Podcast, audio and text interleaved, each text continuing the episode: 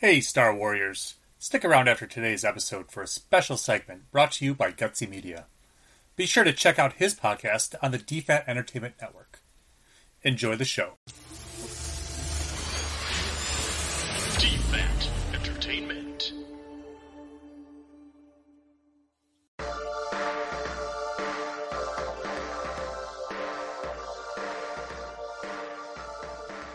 Coming to you from that galaxy far, far away, this is the Star Warriors podcast.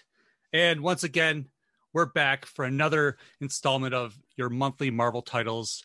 Uh, so we'll be talking all of the great books that have been uh, coming out. Uh, and we are in the middle of War of the Bounty Hunters. So lots of action, a lot of reading this month, right, Rocco? That is correct. And if I'm correct, uh, we're discussing July's offerings for Star Wars books, and we are just deep in that Sarlacc pit of War of the Bounty Hunters. That's it. That's it. So let's let's get things off because we have a really really big show. Yes. Uh, but we do need to get to some of the news from the HoloNet. Uh, so this this past week, uh, Disney dropped the pricing for the upcoming uh, Galactic Star Cruiser. Now this this is apparently only going to be available at Walt Disney World. I've read. I wasn't clear on that myself. I, Yeah. I believe Walt Disney World, but that could be wrong. They were not very clear. I'm hoping maybe it will be on the West Coast, but maybe because I'm going to wait a little bit to go to it anyhow, we'll give it a couple of years. But I'm sure it'll be on both coasts in every country by you know two five years from now. I mean, yeah, if you want to, I, I don't know how I'm going to ever afford to do that ever, unless they do like a poor person scholarship. Um, I heard that you could actually sign up to be the janitor on board if you wanted to get a reduced price, but you still have to be paying for. I would do it. I would just Trash I would- compactor worker, something. exactly. I'm fine with that. Okay, cool. Me too. I'll I'll call you. Um, but yeah, I mean, we're talking. What was it? Four to five grand for two people. Six, uh, oh, Six for a grand. fa- for a family of four. It's Yes. fi- it's five uh five ninety nine ninety nine. Man. Yeah. Uh, Yeah. And now it's only two days. Originally, we were thinking it was going to be three days, right? Yep. Um, and I brought up this question: Do you think it includes special time in the park, uh, time that you don't have to share with other guests who are not experiencing the same thing as you? Well, the way I envision it, and and again, I am not on the staff there, and I don't know. Um, but the way I envision it is is that they're gonna make this like a real cruise as much as possible, but you're in space and you have like a role to play within this.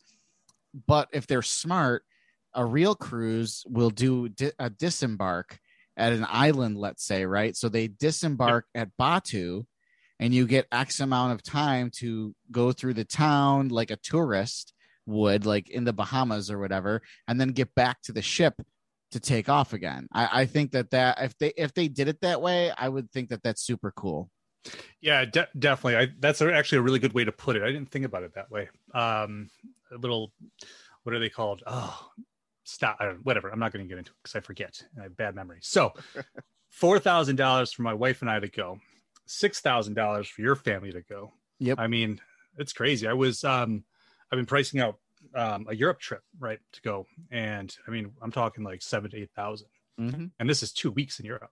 Yeah. Um, so I always I like to put this on a scale where I'll do it eventually, but I'm hoping like there's definitely like package deals and you know, in like 20, 30. Right. Like just severe price drops or like I won a contest. something like that, you know.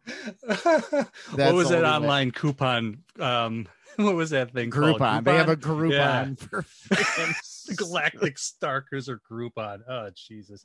Um, Oh, So yeah, stay tuned, guys. Maybe you know in episode three thousand we've gone on this thing, so we'll tell you all about it. So Yeah. Uh, next up, uh, in good news, season two of the Bad Batch is coming. Uh, this amazing show has been renewed for season two, and uh, look forward to a special live show. Right, Rocco? That is Uh, correct.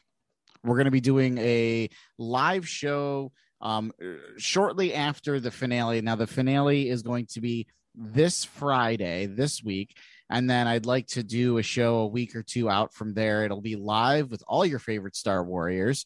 And we're going to break down season one of The Bad Batch. And I have to tell you, um, they really hit it out of the park if you're a dad like me that's got a daughter that's around Omega's age. And I think that that's, I mean, I love the show, but I fell in love with Omega as a daughter figure, and my daughter loves Omega. So to watch the show and she's interested, like she knows what's going on very much so you know, I don't have to explain anything to her with this Star Wars. And we're both watching it for the first time. So there isn't much I can really say. Legacy fandom. Yes. That's it. That's yes. it's a beautiful thing. Um, that's such a cool thing you can share with your daughter. Yeah, I love I love it. And the fact that it's not a little boy, it's a little girl and right. she's she's also the main character. I mean arguably she's the main character. I mean everyone wants to say the bad batch are the main character but she's one of the bad batch really. Yeah. so it, it plays. Um and honest i love the show. I can't wait for the finale on friday but we're going to save the rest of this conversation for the live show. That's right. So guys keep it tuned. Uh, we'll keep you updated. Uh, stay tuned to the social medias for uh, when that show will be taking place. But we're here right now let's let's talk let's talk the Marvel comics. But before we get into the War of the Bounty Hunters, uh, we got to talk High Republic, which is not a bad thing. I was going to ask you to cut this, but at the same time, what are we? How are we going to do that to ourselves and our and our listeners? So, I um I've been loving this story. Uh, this right now, some of the things that are mentioned in the book um, are tying into the new uh, the new novels that just came out. So they're doing a great job with this whole initiative. But let me get down to the uh, the professional stuff. Uh, sure. We got High Republic number seven. Uh, it's Heart of the Drengir, chapter two of Sith and Shadows, uh, with writer Cavan Scott, artist Georges Jeanty, uh, inks by Karl Story, and colors by Anastasia Leone. Uh, so last time we left our heroes, we were uh, they were teamed up with the Hutts. Mm-hmm. Uh, they were battling the Drengir. They tapped into the main the main I guess circuitry the the communication uh, yeah like network. network. Hive there you go. the hive mind. thank you the hive mind. Um, and they were looking for the great progenitor uh, the the big mama alien Drengir that that rules them all. So we start to see some of these effects on Trennis in this in this issue, and it actually because I got spoiled on an upcoming cover. I don't know if it really comes true or not, but this is where it starts, and we're as the title kind of implies, the dark side is really starting to take hold in this in this issue. Yes, she's hearing voices. She's. Uh, I'm still confused on the the all white figure she continues to see. Um, you know, she's tripping. Um, you know, and uh, really, the the Drengir are really messing with her mind. Um, I don't know. I mean, I feel like High Republic is starting to like get its legs again. I, I had a difficult time starting it because you know I'm a huge Star Wars fan and like Han, Leia, Lando, The Mandalorian, they're all none of them are here. But now I'm starting to get better with the characters, starting to to like remember them more. And you know now with with what's going on here, it feels like we're getting more action, more of what I'm used to with Star Wars. And then I did like the little the, the little callback with uh she's got Rey's lightsaber, dark side Rey's lightsaber. Did you notice that? I didn't notice that. She uh, it like pops up like that. Yeah, it's the woman the woman in white she's like seeing or this white right. all white figure. So let me um, say, actually yeah. mention who she is. She, yes, please. Her name is Orla Jareni, and okay. she's a way seeker.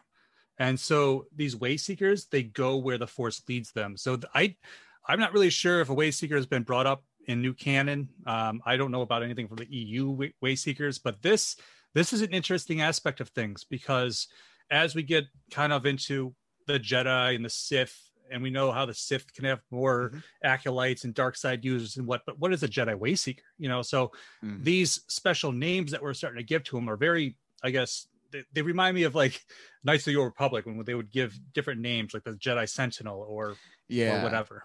No, I I agree, and yeah, I now now that you say it, I remember that. But again, just like you, I don't know what the hell that is. So like when when that came up, I was like, hmm, I've never heard of this in all of Star Wars, a Jedi Wayseeker. So there are other Force users that maybe left the order or or whatever it is. But the, I guess for me, like I I love callbacks and just seeing when she had her lightsaber and it was both ignited the one like the one way like to pop it out like Dark Side Rey did and seeing that was cool. And as per usual, man, like these books, High Republic, whether you like the story or not, they are beautifully drawn and colored books. These books are gorgeous from start to finish. They are gorgeous. Yeah, the art in this one uh, is Georges Jeanty, who I've been following in Dark Horse for a very long time. He did a lot of the old Buffy books and stuff like that. So mm. I'm always a big fan of his like his variants and things like that. He's he's a great artist, and um, and like you said, the rest of the rest of the team really does a good job just mm-hmm. making everything pop. Oh yeah. Um, so I had a little laugh because at the beginning of the book, like with Trennis mm-hmm. seeing all this, like it was she's seeing dead people. I was like, this is like mm-hmm. the sixth sense. Yes, so, yes. So, uh, that's when you're kind of like, what's going on? So I thought this was a really neat neat issue. It was very um surreal uh, mm-hmm. because there were so many visions. Who's this? Who's this Sith person that she's fighting, dark acolyte Jedi, whatever. Yeah. Um, it was I've never seen this character before. I don't know if they even mentioned a name for that for that guy. I don't remember a, it. He's a scary guy. yes, yes, that he was. So at the very end, there's something that that is crazy. I mean, it's it closes with um Avar Kriss like her skeleton and like the Drengir tentacles going through her mm-hmm. and stuff mm-hmm. like that and and um and so the root mind speaks to Trennis and said you've already lost. So we know it's a manipulation. Sure, to, um, I'm sure because they're not going to kill off Avar Kriss at this point. But um, yeah, I mean, here we are. We're seeing a lot of the dark side power that you know, without the Sith presence at this point, uh, who knows what what is really going on with the Sith? Who's the Sith at this point? Um, what is going to happen with the rest of this dark side energy? Is it because a huge mo- like a movement of the Sith is coming, and the Drengir have awoken because the dark side is getting stronger. Um, this whole lead up here, I feel, a we're getting you know this is all the stuff that's going to lead eventually to the acolyte, whoever the mm-hmm. acolyte ends up being. 100 200 years down the line here I, I don't even know what the real timeline is but it's a big wave i mean we're we're talking about like how palpatine um his you know if they're going to do um, um Plagueis or mm-hmm or whatever other Sith Lord around this time. Uh, when will this get revealed? You think in sooner or later? I think a year into it, maybe. I think it's going to be. I think it's going to be. I think it's going to depend. And I, I'm going to be cynical for a moment. I'm going to be. Okay. I'm going to be a little cynical. That's my thing. and if I'm if I'm being truly cynical, then what I view it as is if they're still selling copies of this stuff, it's going to be another, I would say, year or two before we get that link to where this is all going to. If they're seeing sales down, I feel like they're going to bump that link up a little earlier to keep people buying this story buying Star Wars. Because like if you know once once you turn that page and it's like Plagueis and you're like fuck I gotta read all this now. Yeah game over yeah, exactly. like that's it. I'm re- I'm reading all of it now. Um, and that's or like Palpatine, you know, like a young, not in this time, but I mean, leading up to that, you know, you've got a people been uh, showing a Tom Hiddleston Palpatine, and it's just like you're just like, oh, I'm gonna read everything. That's it. They've got all my money now, you know, and that's it. Depends on where sales are gonna go. That's right. That's right. That that Tom Hiddleston thing has been reignited once again with beautiful fan art online, but it needs to happen, honestly. I mean, I love that guy. I think he's a great actor and he would he would fit the bill. So absolutely i hope so but yeah i mean that reveal like you said i i think it's going to depend upon how well high republic is doing sales wise that's my yes. opinion no I, I completely agree with you and i like that i like that actually a lot um i feel like it's been doing pretty well uh the reactions have been you know besides the the dark side of the the fandom sure. um as usual but people every time i'm on twitter they're just like shouting out cavan scott about the new book about the comics about everything so out to you know um, charles soule it's just it's an amazing thing and they just they keep it so alive and energetic because like Charles will share uh, some some inside things from their meetings or whatever, and just keep just keep interaction going and teasing and stuff like that. So as long as we can get past all the bullshit, I think that um, this this this whole event's going to have some legs. That's what I'm looking for. That's why I'm I'm picking it up every time. Um, I believe there's uh, the next High Republic uh, comes out tomorrow. Yes, I was just I was going to mention that to you earlier. It's like two like it just came out in like July 28th, mm-hmm. um, which is one of the last comics of last month. So yeah, it's cool to see it two weeks later, kind of just boom, get that get those answers. Um, Absolutely. Yeah, but that's um, I think that's all I wanted to mention about this book. There is a there's a new miniseries coming up though, um, from Daniel uh it Order or whatever. I forget his name. My my bad guys, but there's a four issue miniseries of the High Republic comic coming out from one of the main writers of the whole whole initiative. Um, really? If you haven't heard that, I will send you the information on it after the show. Yep. Please do. So wait, this is October, this is, I think. I, mm-hmm. It's a separate. It's a separate thing within High Republic. Yeah, it's a it's a mini series taking place outside of this this main series, which doesn't seem to have an end yet, thankfully. Um, but there is a mini series. I forgot what it's called. Okay. Um, so huh. uh, I believe the first issue is October. Okay, Dude, that sounds awesome, and it's Marvel, correct? Yes. Yep. Not okay. I give you kitty stuff, gotcha. unless you're no. into that stuff, you know. I, I, mean, if people are into it, people are into it. I'm not. Yep. I mean, I just I stick with Marvel and I like it. But anyway, we got a lot to get through. I'm sorry. That's right. That's right. No, it's don't apologize. It's it's all good stuff. So let's jump into the war. The war is into its second full month. Uh, it's it's it's getting crazy. This month yes. had a lot of interesting crossovers across all the titles. I I'd mentioned to you pre-show how I I I I'd read them in out of order at first, and I realized I had do I had done that, and at the same time, we'll talk about in each issue um, that they are still kind of standalone at this point, except for a few issues. Okay. Uh, and they're still telling these outside stories. But let's start with Bounty Hunters number 14. Uh, it's called The Gathering, uh, written by Ethan Sacks, art by Paolo Villanelli, and colors by Arif Prianto. Yes. So this is this is this has been one of my favorite comics because I'm a big Dengar fan. I love this buddy cop thing between Dengar and Valance. Yes. Um, just the the banter, the bickering, the fighting, the almost killing each other. It's great. It's great to see. Um, uh, but these guys are on kind of a mission right now. Valance wants to save Han. Dengar wants to, you know, screw over Boba Fett as much as he can. Uh, so we have quite the. Uh, it's I guess they're basically like running across Nar Shaddaa in this uh, in this uh, issue, and then they're going to jump on a shuttle and go to Canto Bight. Yes, yes. Their back and forth, their banter has been it's been funny. Like they both view each other as a means to an end and as soon as that end comes they're going to kill one another. And that's it. And you you know it's coming based on the conversation. It's dengar needs valance valance needs dengar.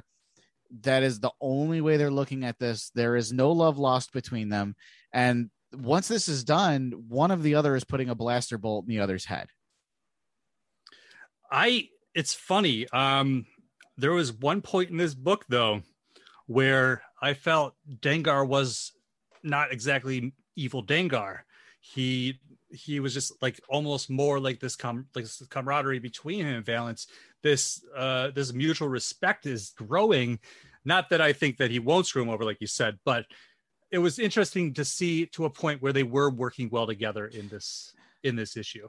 Uh, agreed and i don't i i maybe to rephrase i don't think dengar is actually an evil character i think that he's an opportunist and i think sure. that he sees a lot of money in what's happening here to the point of like well I mean, I'll screw over Valance if I get the chance to. I'm gonna do that. But Valance, the same thing. They just both have very different end goals to they want the same thing, but in very different ways. You're right. It's not it's not light or dark. It's that gray area of the Star Wars city underworld. exactly, exactly. And that's what I love about this book. Bounty yeah. Hunters. I think I've I've said this before, and I'm going to say it again. Bounty Hunters is action porn. That's what this whole book has been. There have been a couple that were a little meh, but honestly, it's been pretty it's been pretty wild.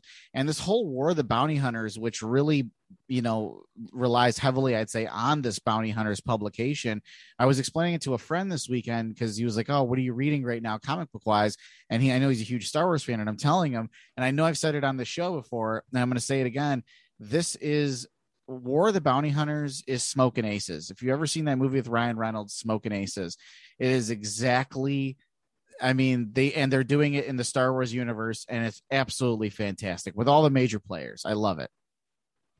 Absolutely, absolutely. And if if you are a Star Wars fan and you are not reading the comics, get on it because I really feel like this is where they just tie everything together, like the rug and the Big Lebowski. But seriously, I mean, it's just like you can just get into it and really just put all this little Easter eggs of canon and whatnot, and just have a great time and just treat the readers to what Star Wars is really all about connections. Eh, yeah, exactly. Exactly.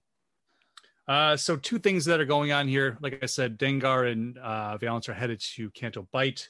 Uh, when they arrive there, they run into Lucky, just Lucky, and Arioli, whatever his name is. Ariola. Ariola. I, and so, I made that up. oh, sure. That's. I'm. I'm not going to call him anything different from now on. It was interesting because here we have a crossover from the Doctor Aphra comics. Um, two of my least favorite ca- characters. Why? Yeah. Why they have an arc, I don't know. I guess don't care about them. More characters in. Yeah. Not at all. Not at all. Not after twelve issues. Probably not after this. So, um, but they're they're a means to an end. Get Dengar's ship ship back so that um, so that they can get over to the Crimson Dawn uh, party. Uh, so I thought that was pretty cool because um what was this ship's name? The let me get to it. Punishing oh, One. Yeah. and he tells a good joke about it. He says, if the Millennium Falcon can do the Kessel Run in 12, probably do it in 10, but I haven't tried. of course. Of course. That's a very, I feel like getting to know Dengar, that's a very Dengar thing to say.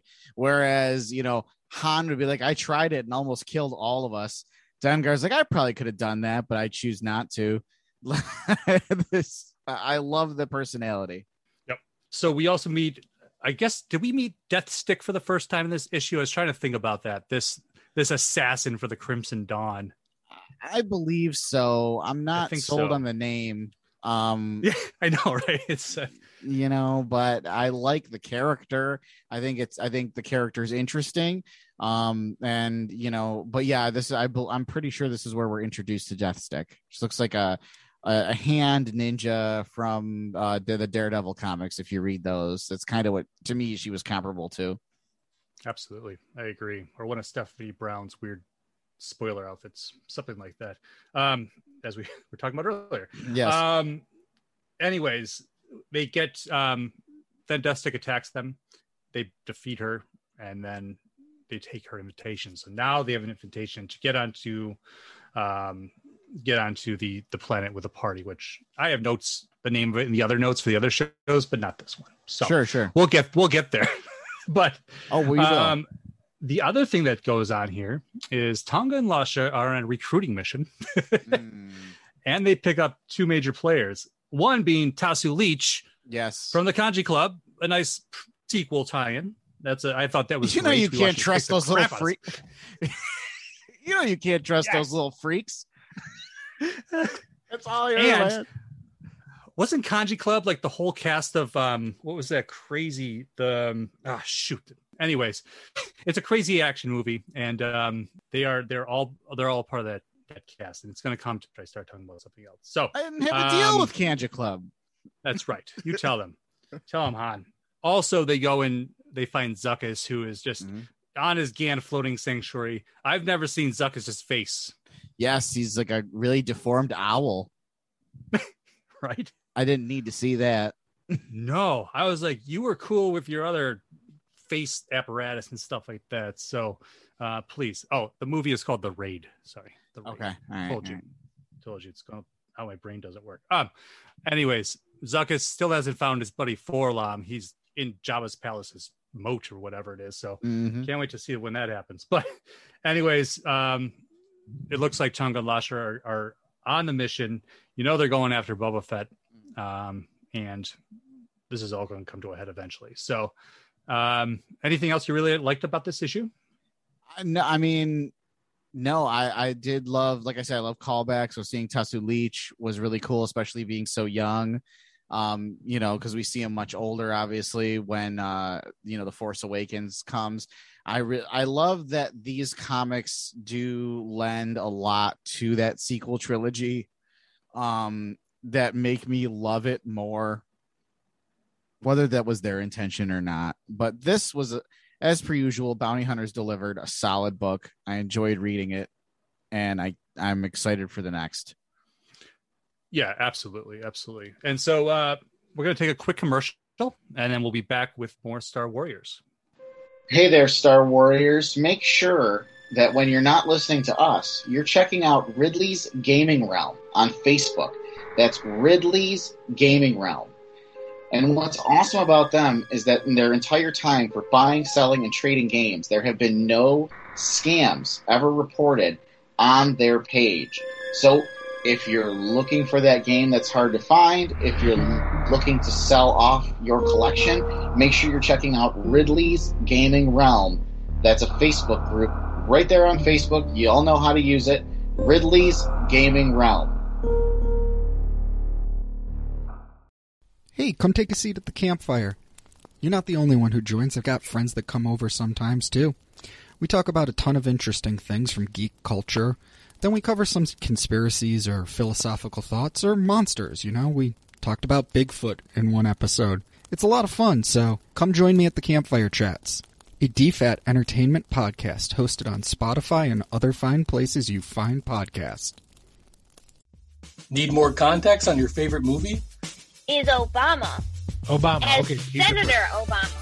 Ever wonder why they did or didn't do that thing or include that scene? This is prime. Like this is Perfect this is Freddy. quality entertainment. Check out Gutsy Media Podcast as my friends and I take a deep dive into everything from blockbusters to indie films. The weakest apple cider bitch beers. Follow us on Twitter, Facebook, Instagram, and YouTube. That's Gutsy Media Podcast for everything movies. We are back from commercials, and we are talking Marvel Star Wars comics from July. Uh, and we're going to jump right into Dr. Aphra. Uh, Yes. And this is part of the whole War of the Bounty Hunters uh, are going on right now. And so we're on issue 12. It's called Party Tricks. Uh, writer was Alyssa Wong. Um, this is where it gets kind of funny. Um, Mink, Minkyu Jung, Victor Olazaba, and Rachelle Rosenberg all share art credits on this. Hmm. Um, and so I, you know, at first when I see this cover, I'm always like, ugh, God, I don't want to read it. But it's like super, I don't know, minimalist. I don't want to call it that even. It's just like, it's not great art to start the issue, but then when you get into it, this is one of the better issues that we've that we've come Yes. across yet. This is my favorite Aphra issue. Period. This is Awesome. this is a great issue. I was looking forward to talking about it. Um, uh, this is what I want out of every issue of Aphra. Like it was, you know, they get into, they infiltrate the party. They're having the banter back and forth about how many people in this room want to, want you dead, and they're trying not to stick out. Yet she still wants to steal, wants to be, a, you know, wants to enjoy some thievery. Um, you know, and then of course the surprised guests they meet, which I don't know what. Well, you know what? Let's get to there. I'll, I'm going to tell you. I'll tell you my thoughts on that surprise guest after you know. Let me talk talk about it, Chris. Tell me. yeah yeah so we find um we find Aphra and, Sa- and sarah i'm sorry right sana aboard Sana, the yeah. vermilion and that's the ship the crimson dawn that i was you know couldn't remember earlier so and they're on jakara uh which is like a waste planet basically so this auction this party is taking place now um and so they're they're studying the whole room we see black sun but we don't see any xizor and they're making Falling. a point of this You Ac- think so? Actually, I think they are. They're making a point that there is no Xizor. They said, and they were even like, this guy, this is the guy who was there, Gyo- Gi- yeah, yeah. you know? And you know what? They wanted to say that Black Sun was involved in this originally. Remember that? yes. But it's because they didn't want to spoil Crimson Dawn. So it was a, definitely a red herring. And so I'm pretty much at the point where they won't bring in Xizor, I don't think, unless it's like outside of this and they do it some other way, yeah. Which is Yeah. fine. Which is It fine because is. this is awesome. Yes, it is. honestly. It's true. And Qi'ra makes um she makes a really good villain because you really don't know what her intentions are. Um, I don't know. Because I'll mention that uh, I'm going to bring that more up in the next issue of World of Bounty Hunters number two. Um, but I do want to talk about how Aphra finds this this necklace. Um, it's a slicer's dream. Mhm. she's like, she's going around trying to steal things. Um, and then all of a sudden they're approached by this hooded figure. And Aphra, being the archaeologist, I don't know what she said, expert, she's like, You have the voice of a clone. And I Yep. thought that was a really neat thing because at first I was like, What? I was like, Whoa, who is it? I was like, Oh, yeah, it's Boba Fett. yes. I when she said you have the voice of a clone, I reread Boba Fett's line as Temuera Morrison. And I was like, that's Boba Fett. I I Yep. just like immediately knew, and that to me was great was just like as soon as she said, you know, you have the voice of a clone. First of all, I love that. I loved I loved when um I, uh, Bo Katan said it in freaking Mandalorian. You have the voice of a clone that I've heard a thousand times, and I just that me these are characters that know their history, and these that means these are characters that know our history eh, with these movies and with this world, and and I just I love that. I also love because it doesn't treat the readers like they're stupid. You must be Boba Fett. Dun dun dun. Conjecture. You know, like no, or I'm sorry, exposition, exposition dump for us. That's what I meant to say. Um, Yeah. no, it said voice of a clone, and we were able to put that together ourselves. And to me, that's good writing. Absolutely. It also shows like Boba Fett is that like that keen of a hunter. He can pick out Dr. Aphra in a disguise and manipulate her into doing what he needs done, which is to create a diversion. Yep. Um, or he will turn them in, as he says. Exactly, exactly. So it's Ah. funny. Um, we see we see that Administrator Moore is here, Mhm. uh, which is you know rep- she's representing the Empire. We'll talk about that whole situation later in Vader, but um, this the end of this book was awesome because mm. I and you actually let me just mention this other thing because it's again garbage, but just Lucky and Arioli. What's the name? What's his name? Areola, Areola. Areola. they're in this issue too, and they're they're hunting down their target, who's apparently the guy who trained them and in some other bullshit. So I don't know why they have to waste a page or so on this. I don't know what it has to do with the story. Just just go back to Aphra, please. I know you're trying to do something, Alyssa Wong, but it's not working. Sorry. Um. Anyways, Darth Vader arrives. Yes. And she has a full blown panic attack. I mean, she loses her mind because she knew uh, if if if I'm correct, her run of Darth Vader when she was in Darth Vader when she was introduced pretty much ended with Vader saying, "If I see you again, I'm going to end your life." And Yeah. Darth Vader doesn't give a lot of people though that's a second chance. So if Vader says, "If I ever see you again, I'll kill you," that's the nicest Darth Vader is possibly ever going to be to any living thing. So the fact that she knows that, she's very well aware of this, and now she sees him enter the party she's at. I mean, I'm I might freak freak the hell out too. I thought that was really well drawn. Mm-hmm.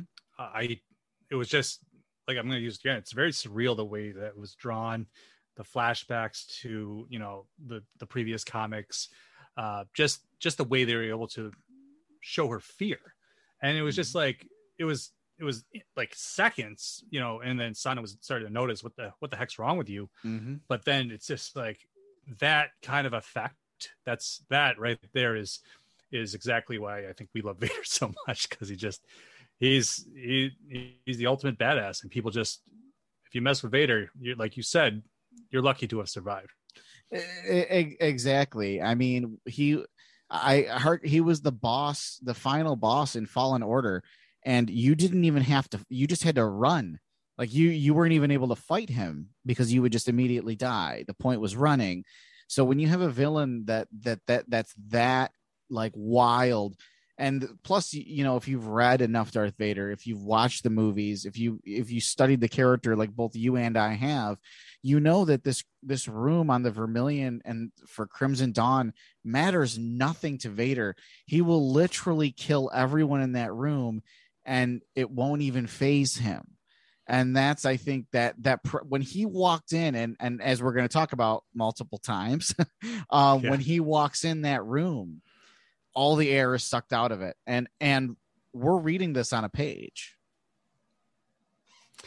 Yeah, I thought it was it was a very powerful moment, um, but it was ruined by by War of the Bounty Hunters number two, which we're going to talk about next. yes Um, and I wish I wish I would just been a little smarter and read the uh, the checklist. I'll do that next month because I that like I said that reaction from Aphra really really was different, and I think that knowing that that's how she reacted, and then reading War of the Bounty Hunters, it would have been a better thing. So, but uh, agreed great job, great job on this issue. I thought.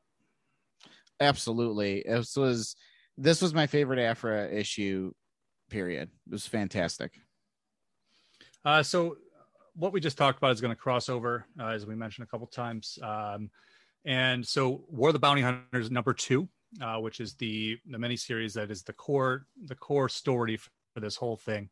Um, it's on part two. It's called the Scoundrels Ball. Mhm. Uh, it's written by Charles Soule, uh, ink by Luke Ross, colors by Neeraj Menon. So it opens, and I said I wanted to mention Qi'ra, Mhm. and so Qi'ra kind of opens her whole thing as I do love a party. Um, and we've and as you noticed, there's a ton of people. They show all the guests, kind of like they did who. in- right? The who's who of the the underworld, the Hutts, the Black Sun, the, The Pikes, Pikes. and yeah, Admin Moore, as I mentioned. Um, so all of these, all of these people, even ones that you you read eventually in the books as well, like we can't afford this, but we're just going to come here to try to be renowned or whatever, get noticed. So it's a very interesting um, concept here that she has brought all these these these I guess seedy individuals together Mhm. um, into this this this bidding party for her old love Han Solo, and um, I need to I need to find this because it was like I don't care if it's it's like you could take him home, you could do something else, you could do something else, or you could just shoot him. And this is something. This is what Qi'ra's saying about somebody who we really thought she cared about when we watched Solo, even Oh. though we know at the end she's very much in tune with her own wants and her own ambitions. Um, but for her to, I know she's playing a part here. What do Yeah. you, what do you think? No, uh, first of all, I have the exact line. I have it right in front of me. Hmm. Solo is frozen in carbonite, very stable, could stay alive in there, alive forever. One of you will take him home today, put him on your wall as a trophy, thaw him out, and put him to work, paying off whatever he owes, or just shoot the bastard. Now, do I hear 100,000 credits as a starting bid? Uh, and I loved it. I loved reading that because of seeing the movie Solo. And again, we talk about these movies and they pull these they pull this stuff in and I I loved it. And the question becomes does Qi'ra have another motive? You know, she was supposed to love Han. Um did she change as a person after all these years? We don't really know that much about her other than she's kickstarting Crimson Dawn um, in the wake of the death of Darth Maul or Maul, better known as at this point. Um, but anyway, I loved it. I loved where this opened. I, I thought it was just so creative and just like you said to see the the wide shots of the the who's who being there and and then Qi'ra all lavish and ready to go and you're just the whole time she's speaking you're like what is she really what is this Qi'ra what are you doing that's that's what I want to know. Yeah, that party was larger than life. I thought it was it was well drawn. It looked it was they made it very colorful, very busy, and it just it was a lot of energy within all the panels. And I thought that they I thought they portrayed that very well um, in that scene and across all those panels. Like I said, um, Absolutely. so we get we meet up with Boba Fett again. He's arrived um, on planet and he he tries to rob some some of the guests of their ticket, but Bossk Bossk ambushes him. And Bossk says, Hey, remember when we used to work together as a kid? and then uh, I love that another tie back because if people don't know these things, if they didn't watch the Clone Wars, did you know that, you know, Aurra Sing and, and Bossk and little Boba Fett went on a mission? Baby did it. Boba. So go watch it. It's amazing stuff. Um, It is. so they fight. He beats Bossk, but he spares him to send a message. Um, and And to steal so- his costume or his, his clothes. so he he ties him up and he's like, "You can't leave me out here. I'm cold blooded." And Boba Fett goes, "Funny thing, so am I." And all I could hear in my head was the Miami um, CSI Miami guitar riff. Like, like look at this. Yeah, this line. Like, so am I. Yeah. Come on. That was. yeah. I thought that was really, really well written, um, and just cold blooded, like Boba Fett would be. And he would be, and he is. And again, just just displays of Boba Fett in badassery. Absolutely. Um, we rejoin the party, uh, and we and as I mentioned, Administrator Moore is here, uh, and we were mentioning earlier how there's not just Sith, there's dark side users and acolytes and people who are on Palpatine's council, and Moore has Force powers, some some Force powers apparently, Yeah. but she's like, I'm going to use my powers to mani- manipulate the bitters. And uh, this is a great tie-in to Return the Jedi because you can't control a Hutt. No, no. Uh, the Hutts got into an all-out bidding war, and she was rendered completely useless uh, in so many ways. But you know, the Hutts, and then that the what is it, Baku with the abs? Yeah, That's freaking me out, man. Every time I see Baku, I was like, this is a hut with a six pack. Like, I don't need to see this. I just, so, I just think it's so. A lot of this stuff is so funny, but it's like they want it. They want it to be funny, but serious at the same time, and they know that. Yeah. So it's like they like, yeah, we'll give a Hutt abs because they're all fat, sloppy bastards who just sit around and, and eat frogs all day. But not this guy. He could like bench press you and throw you out of an airlock. So um, I I think it's kind of neat, and I like that he's actually a character who is a rival of Jabba, um, and showing up in the other books. Mhm. Uh, but that was, you know, another really funny thing was like, it's just like she's like, I can manipulate them. Watch me. The next panel, it's like Jabba's just bidding. So Mhm. there's a lot of great humor in this book. Um, and there's one more, there's one more situation that I wanted, I wanted to mention is when the bidding goes up to one million credits. And Sana says, if Han ever hears about this, he'll never shut up. that is the truth. That is something that Han would brag about. I was being sold at auction and it, it got up over a million credits. Like, it's true. It's crazy. It's uh, I just I thought this this issue was great. It was a lot of fun. Um, it just it gave us the full spectrum of the party. Yes. Uh, and of course, it also ends. Not no, it doesn't end with Vader coming, does it? Uh, yeah, it, Uh, it, no, it does. it does. But it has another ending as well, Yes. which is uh, with with our friends Leia, Lando, and Chewie showing up and running into Boba Fett. correct. Um, because I was because this is the first issue I read out of all these comics, and I got to this, I'm like, oh shit, I missed something on Star Wars. But by like, Star Wars is actually the last comic in this lineup yes. for a reason. Um, so there is no lead into them. They just got they got the invitations. They're here at the party secretly. They run into Boba Fett. So we'll see if uh, there's an uneasy alliance coming up, huh? Mm, it's very, very possible.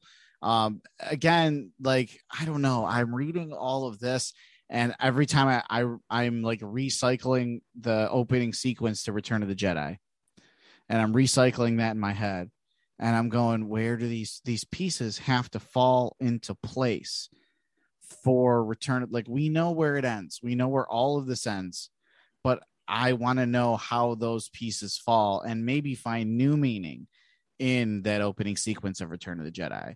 So I think that a lot of this, you know, is there an uneasy alliance with Boba Fett? Did that have anything to do with their Jabba's palace um rescue? You know, I don't know. We don't know. The only argument I have against that is that Boba Fett fights for Jabba and goes after Luke and Han and Chewie on the skiff. So unless he's playing his part and Luke just kills him because he doesn't know he's involved. But I guess we'll see. I would, Yeah, I would, I would guess that Boba Fett's just like, yeah, we're gonna have an uneasy alliance, but after this, I'm taking Han Solo. You can try to stop me.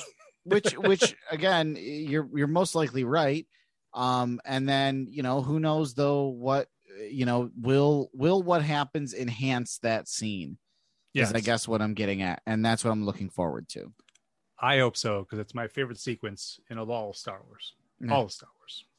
So, like I said, uh, at the end, Vader arrives. That's we know that already from Doctor Aphra. Mhm. Uh, so at the end, we of the Smuggler's Ball issue, we get this big disturbance, uh, and Vader's here.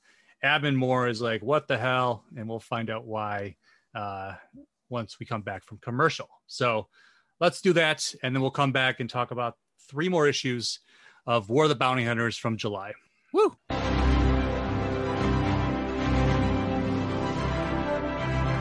DFAT Comics is the publishing branch of Don'tForgetATowel.com, the only place to travel geekly.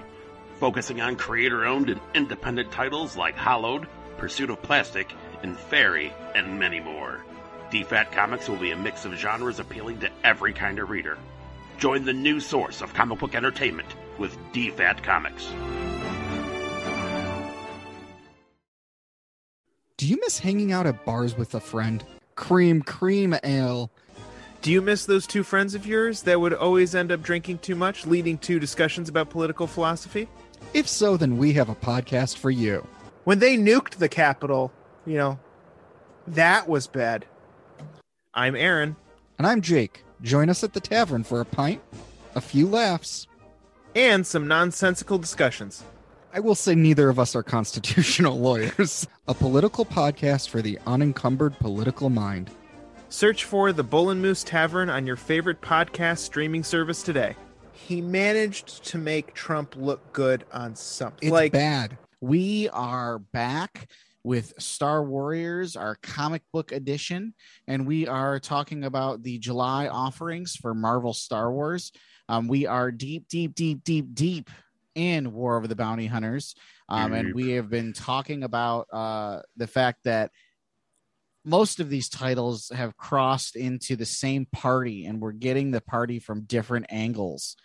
And right now, we are about to start with a discussion on Darth Vader number 14. Um, Chris, Chris, tell us uh, something about it. Yeah, so it's called The Blade Behind the Curtain. uh, it's written by Greg Pak, art by Raffaele Ienco, and colors by Jason Keith.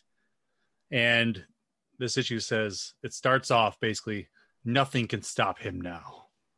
Yes, uh, uh, isn't I I believe if I'm correct and correct me, like it's the Umbaran, if you will, sees Vader returning from like because he he they tried to send a droid to kill him. That's correct. They had controls- IG88, right? That's right, IG88 specifically, and Yep. somehow had controls to his suit. And Vader finds out that it was her, and he has some fun with it in a Darth Vader kind of way. He does. And so she has failed. And you know what that means in the eyes of the Emperor, Uh, usually death. right? Or a shitty assignment to a to a smuggler's ball. Well, yeah, exactly. Uh, no, but still. no. um, it's funny because Mas Amedda is such a dick to her, and he's yes, like, what did he call like a sub administrator or something? And yeah. this is a task for a sub administrator. he was very clear on the delineation of what her role was, and yeah, he was being rather um, uh, what's smarmy. He was being very smarmy. Yeah. Yeah, I, I thought that was interesting. Um, censor on a menial assignment, but um, she does learn the connection between Han and Luke, and the last name Skywalker. Yes, yes, Um, and she I'm tries. sorry, I just want go ahead. No, go ahead. No, I was just gonna say she tries to use. I feel like she keeps trying to use these things to her advantage, and yet continues to fall just on her face, and it just seems very, very distinct in this issue specifically. It does, and I think that there's a reason why we don't know what Administrator Moore is around for too much longer. I'm sure um, there's a reason why these characters aren't on the Death Star. I don't. Mas Amedda, I think, survives the fall of the Empire, but I don't know what happens to her. So I'm pretty sure she's going to get resolved eventually here. Um, but I I thought it was kind of interesting because she did use the Force on Mas Amedda, right? I believe to so. manipulate him. I thought that was kind of interesting because here you have somebody who is working under him, Mhm. can control him. She wants to, but doesn't. That was kind of weird to me. Yeah, I mean, maybe she's just coming into her power. Mhm. Um, you know, maybe she, I, I don't know, maybe she can only do it sometimes. I mean, there's a lot of questions because just like you said, if you could just control this person all the time, why why are you just not doing that? Um, so I mean, maybe there is some kind of other explanation other than just, you know, I don't know. I don't know. It's a it's a good question. Like rank, respective rank, like the emperor. If you try, like, what are you gonna do? What's he gonna do if you try to overthrow his his his grand vizier or whatever he's called? You know, who knows? Who knows? Maybe she doesn't want that job. You know, maybe it's just pain in the ass. Um, It's possible. So this is um so she gets all this information. They they do this whole like passing off thing, which I thought was kind of funny, and then they get the information IG88, and then the events from the last comic happen.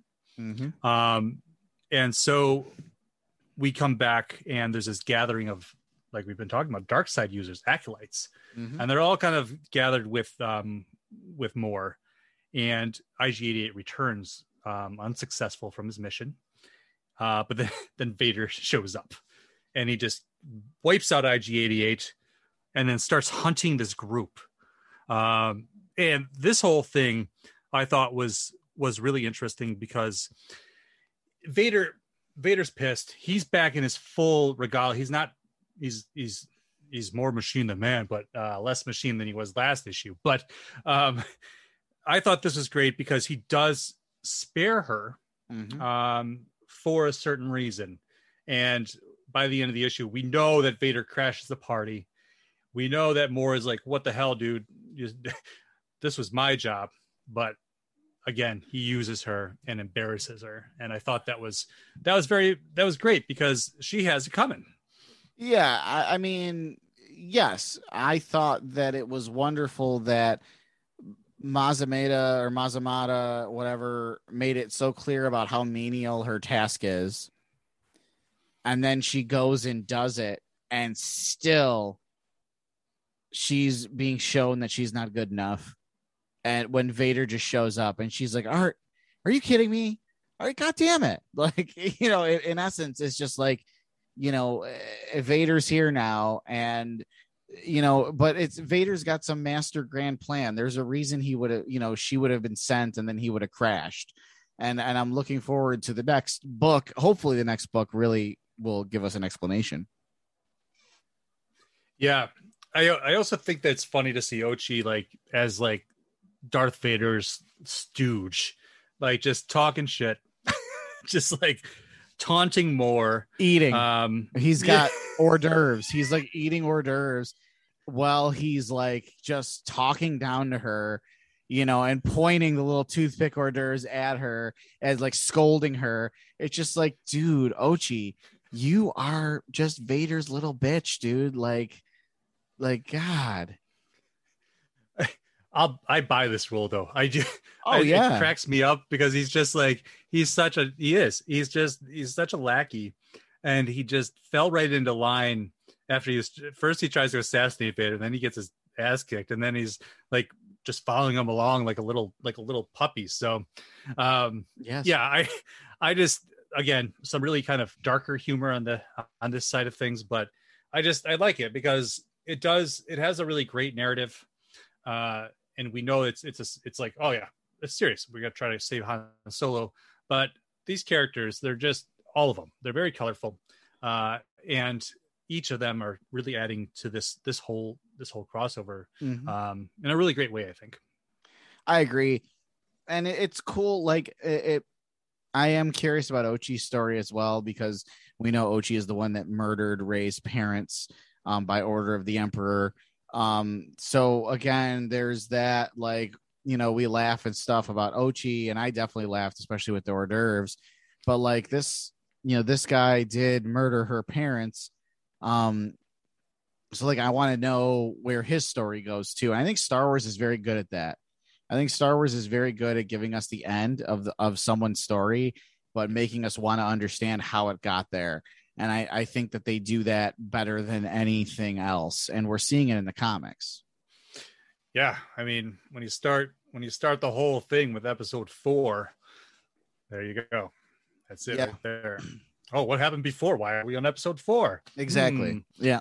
um yeah that's what i've always loved um and i know people are always like yeah we need to get away we need to do these new stories but for me sometimes star wars it, it's about the connections it's about these timelines and and growing them yeah it makes the universe smaller but i want to know the answers to some of these things like like oh i'm i won't mention bad batch because that's big spoilers if you haven't watched it but what happened on there this past week was a big question that you and I actually discussed not too long ago. So, to get these answers throughout this different media, growing the world richer and richer, especially since they had the reboot canon anyhow. Now, what is it now? 10 years almost, which is Mhm.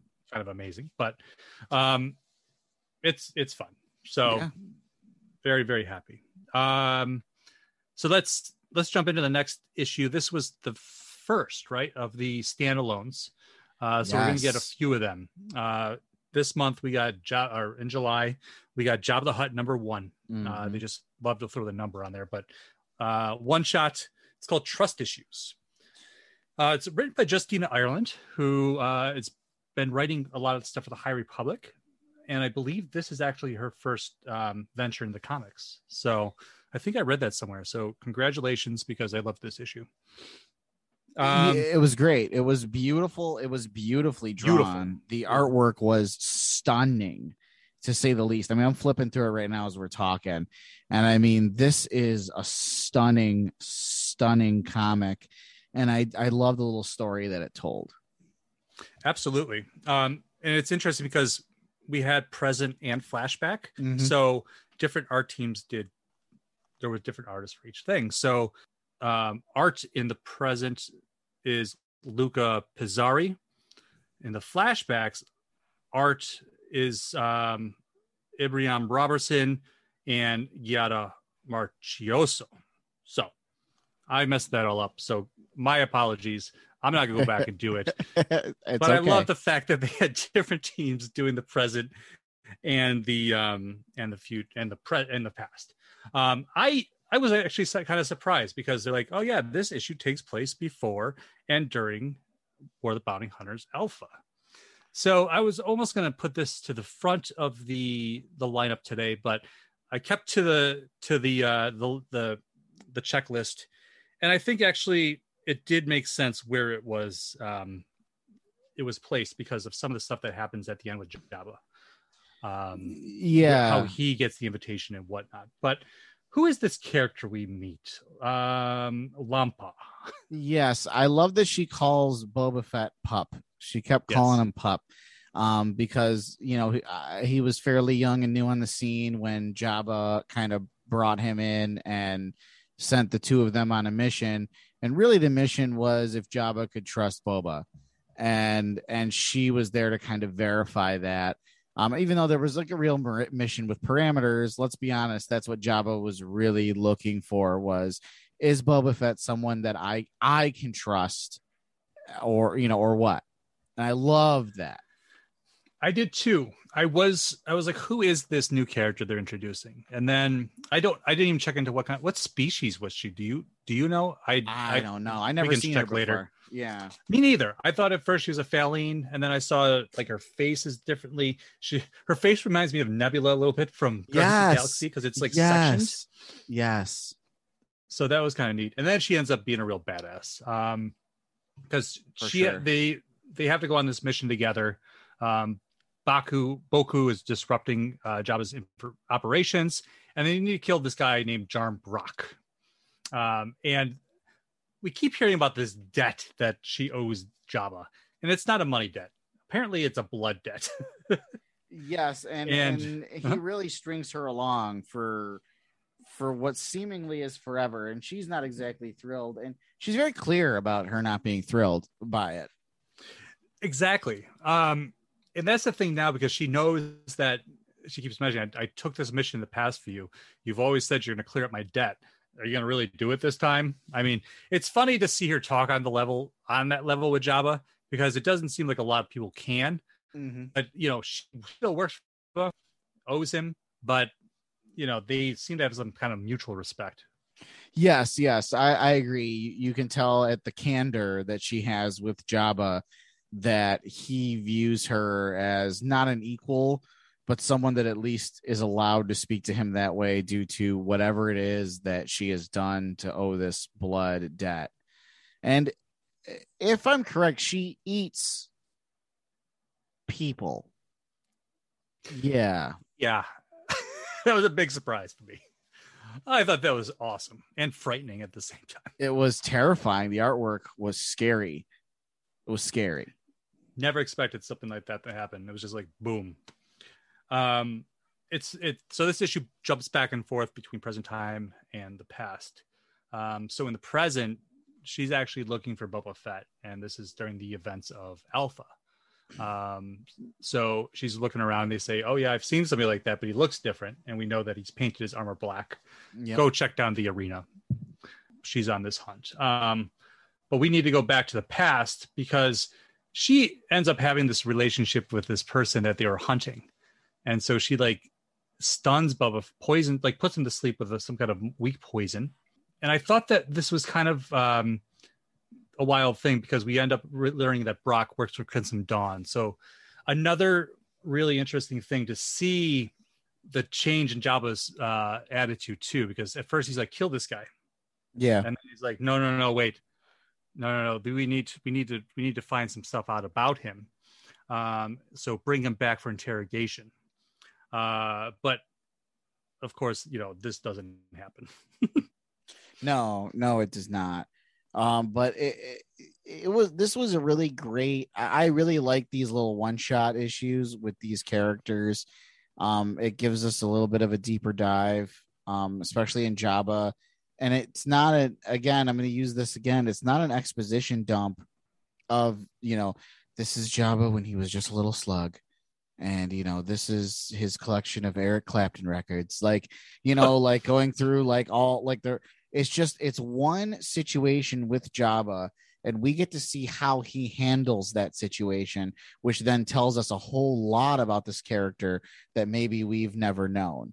And I really, really like the way they did that in this. We know that he is he will trust some people, but he's very much trust but verify. And he's not a hundred percent infallible. He is definitely fallible. Um, I I really I just like that all around. I love this issue. Absolutely. Um, and like you said, she ends up eating Brock. We learn that she's actually working for Crimson Dawn, and she is the one who revealed where Han Solo was to Qi'ra, uh, Qi'ra's operatives, yes. so that she could take him. And this tie-in is so appropriate, and I thought that was a really neat touch because at the end you find out she actually hates Jabba. She wants to kill him. Yes, yes, a- a- absolutely. Which makes sense with the debt that she has and the fact that he's being kind of uh jerk about it. But what I did love was that it took me back to that. Was that the alpha, or was that one That was Alpha. where Boba Fett paint? Yeah, it was the alpha. Paints his armor black, and now we're we're kind of like coming circle. We're we're circling back to the beginning to now understand how did Qi'ra know that he was on Nar Shaddaa, in essence being repaired, um, while while Boba Fett was trying to win enough uh, credits to have him fixed, if you will. Um, but yeah, that was that was a great ending. I loved that. I loved that. we talked about the art. Uh, like you said, this art was some of the best I've seen in a long time. Period. Uh, Yes. Across this entire book, Yes. the ending to this with Jabba freaking out Mhm. that was well drawn. I like it's so you can just feel the emotion, and you can almost hear his his his you know, his voice. Yeah, his huttese. Yeah. Big splash page of him just like roar Yeah. like like reminds me of that remember that turkey meme like bring me han solo and the wookiee Yes. like yeah Yes. that the angry turkey face Yes. so perfect. I um I felt the emotion, the raw emotion of a very angry Hutt. mm-hmm. Mm-hmm. And it was done so well. It's to the point where it's like I I'm it would be great if there was a Jabba the Hutt number two. There isn't going to be one, but it would be cool. hey, we never know. We could get a job of mini. We could get a job on going eventually. I'd love to see it. I'd love to see some tales from Jabba's palace. Sure. Yes. Absolutely. Absolutely. All right. So uh, let's wrap up the show with Star Wars number 15. Uh, it's called Friends and Enemies, Frenemies. Mhm. Uh, it's written by Charles Soule, art by Ramon Rosanas, and colors by Rachelle Rosenberg. And so when I read uh when I read these books out of order, I was like when I got the end of War of the Bounty Hunters 2, I saw our favorite trio and I was and their Luke is on the comms. I'm like, did I miss something? I did. I did. So but I didn't because this was actually meant to be read last. Um, But this whole issue is interesting because it doesn't uh, really touch on War of the Bounty Hunters that much. It it is really a Starlight Squadron uh, story, and it's Luke. Um, he's working with them, working with Wedge. It's great to see them back together um, because Shar is, you know, as we know, is, is still missing. She's on Mhm. the Star Destroyer trying to, you know, invade the Empire Mhm. uh, and they're trying to save her. So I thought I thought this was a great opening. I I love X-wing stuff. I was always a big fan of that stuff. So it was great to see Luke get back and and hang out with Wedge. And also, it's funny we we meet Lu, L'ulo L'ampar, yes. um, Bith. I think he's a Bith. Um, he is actually from the Poe comics, uh, and he's Poe's mentor. He's the same species that uh uh Cad, Cad Bane, Bane. is. Uh oh man. Duros. I- Duros, yes, he's a Duros. not Bith. Yep. yes he's a duros and i i did like the introduction to this character absolutely and the the i love seeing x-wings i just like looking at them i like seeing them and you know luke's little flashback to the death star i thought was very well done not overdone So you noticed that, right? What Was it? Was that when he had? Was that his vision, his dark side vision? He, because during their so they're doing this strike run, right? This is Mhm. very like Rogue Squadron esque. I wish I could play this in a video game setting. yes Um, but they're they're going up against this guy Admiral Calaxo with his monocle. looks like a he honestly looks like a nazi just like Right. and i think that's what they were going for and they nailed it because he looked like a nazi They did. And I was like, who is this guy? I was like, this could be like the next badass warlord or whatever. And then they they kill him off. Yes. the issue. So whatever, he's gone. Um, but during this bombing thing, like everybody's like, oh great, we have Luke Skywalker with us. We have Wedge and Antilles. Luke Skywalker destroyed the destroyed the Death Star. So this this whole like legend that that precedes him um is something he has to live up to and he he actually misses this this shot. Yes. everybody's surprised but he like you mentioned he has this vision about the death star but it's very different. Um yes. He it's because vader starts talking to him right? He's yes. like- so vader shoots down the falcon Mhm. and says you failed. Han solo is mine. And i you know i think that i think what you said dark side vision um you know that or vader is just messing with luke's head. Like vader's just off somewhere messing with his head like haha like i don't know. I could be wrong. No no i mean you could be right. Um i could be crazy. The the thing about it here is that i think it's like a premonition because at the end he's like i think vader is coming after han. He says this to to lay on the comms. And as as we know he's already crashed a party at this point. These like would it would it be i don't i don't want to argue with you about it but i think it's like is he having these these force visions because his powers are getting stronger or or is it because maybe vader did did manipulate him i don't know I, I like I like the more of the thought that his powers are getting stronger. So now he's starting to actually get the premonitions. And at this point, he'd already gotten his first premonitions about Cloud City. So it's only getting stronger from there, I would say. Right. So I'd say that makes more sense than what I said. I had also like when he goes in the dark side cave, um, and his connection with that. I always thought that was a big pivotal point in his in his power. Yes. Um, and again, that that just previously happened as well. So, but we also see Vader talk to Luke in Empire at the end, like son, father, you know, Mm-hmm. Yeah. the- when he's on the Falcon. So I don't know if it has to be within a certain distance either, but who knows? yeah, he's got to have the right amount of bars to connect. connect connect to the network. exactly, exactly, exactly. Especially Vader with his more machine than man, right? Exactly. He's got an antenna that he just kind of like sticks up when he can't get the right distance. So one of the buttons does.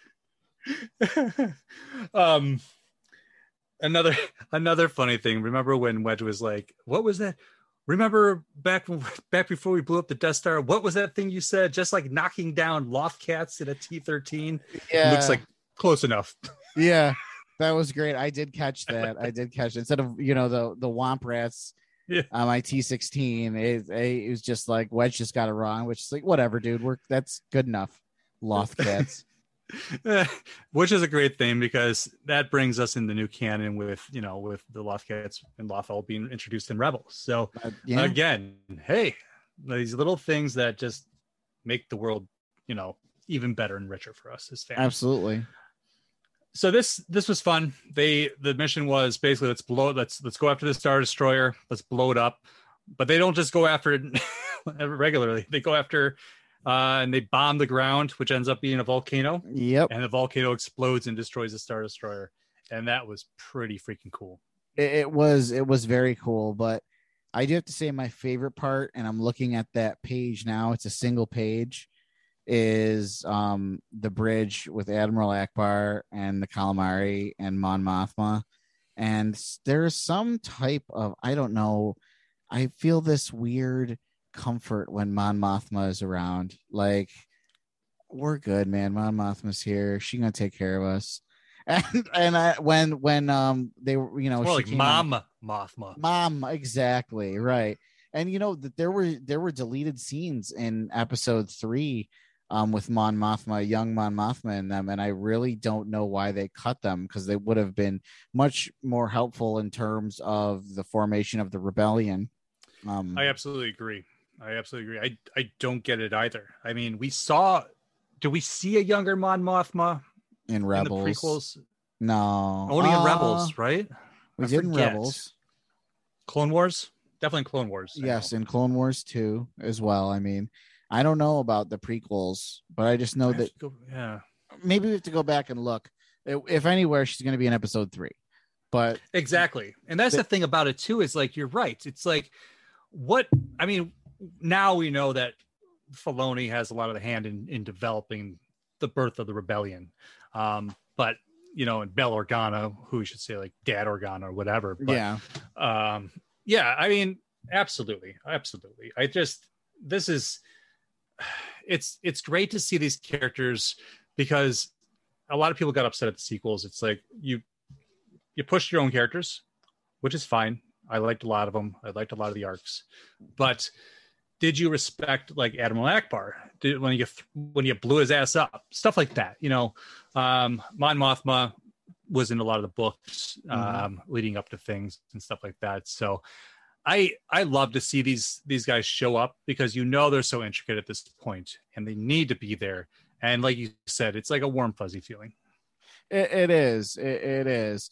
I think what's cool too is is you say le- you said legacy and generational earlier, and something that I like that Star Wars does is they add these little little pieces of um just things you have to catch. You know, explain it to you. You have to catch it. Um, so one of my favorite examples that I love to tell people is in the movie Rogue One.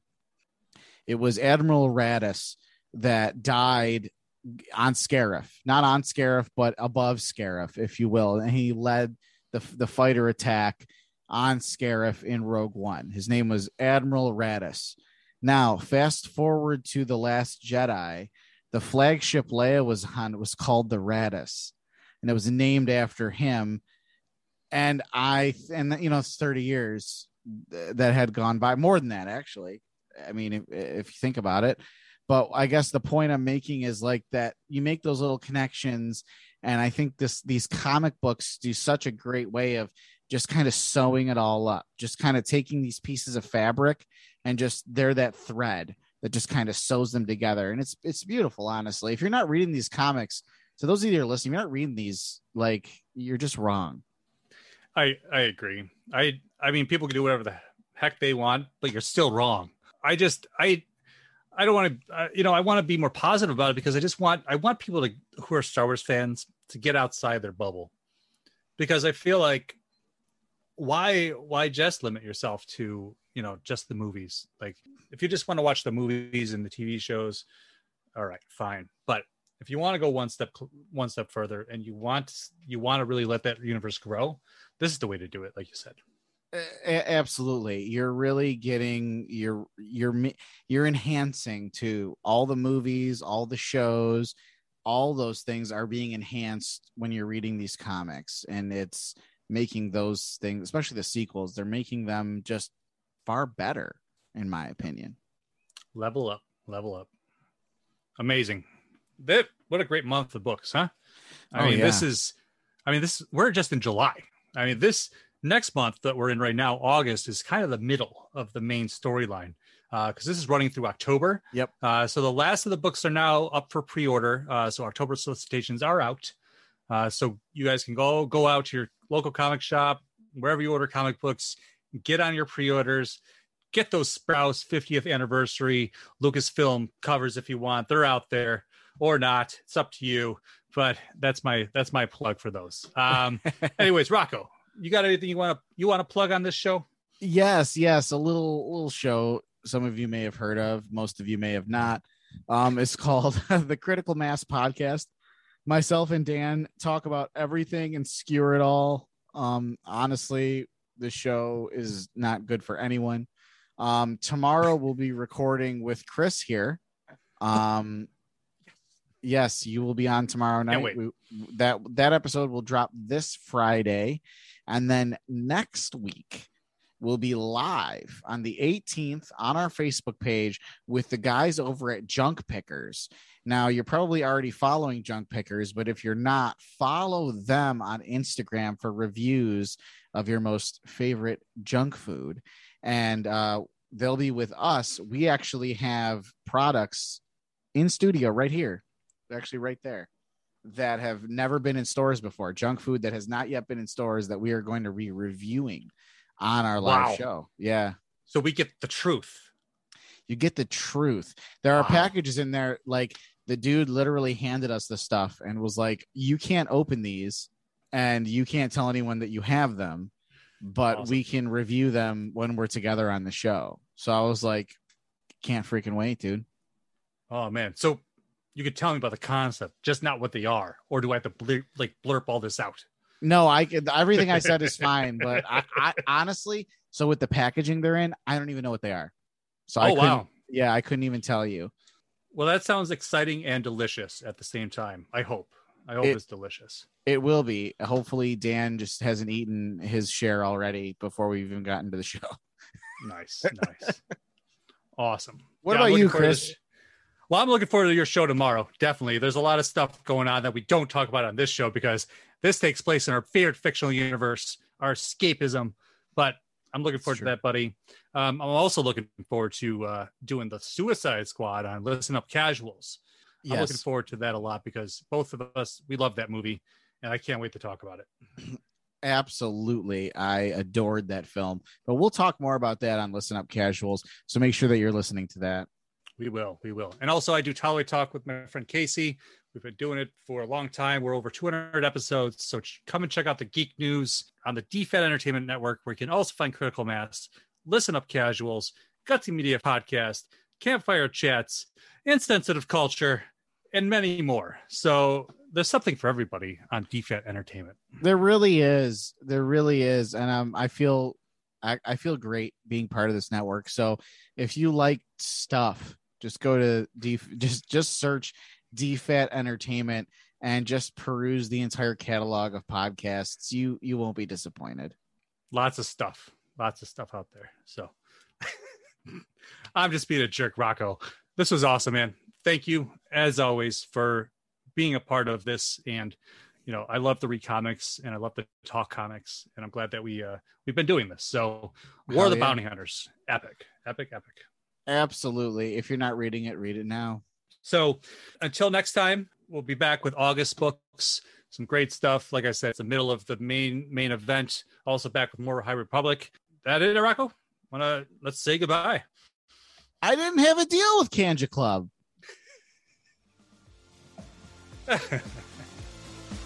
Thanks for listening, everybody. May the force be with you.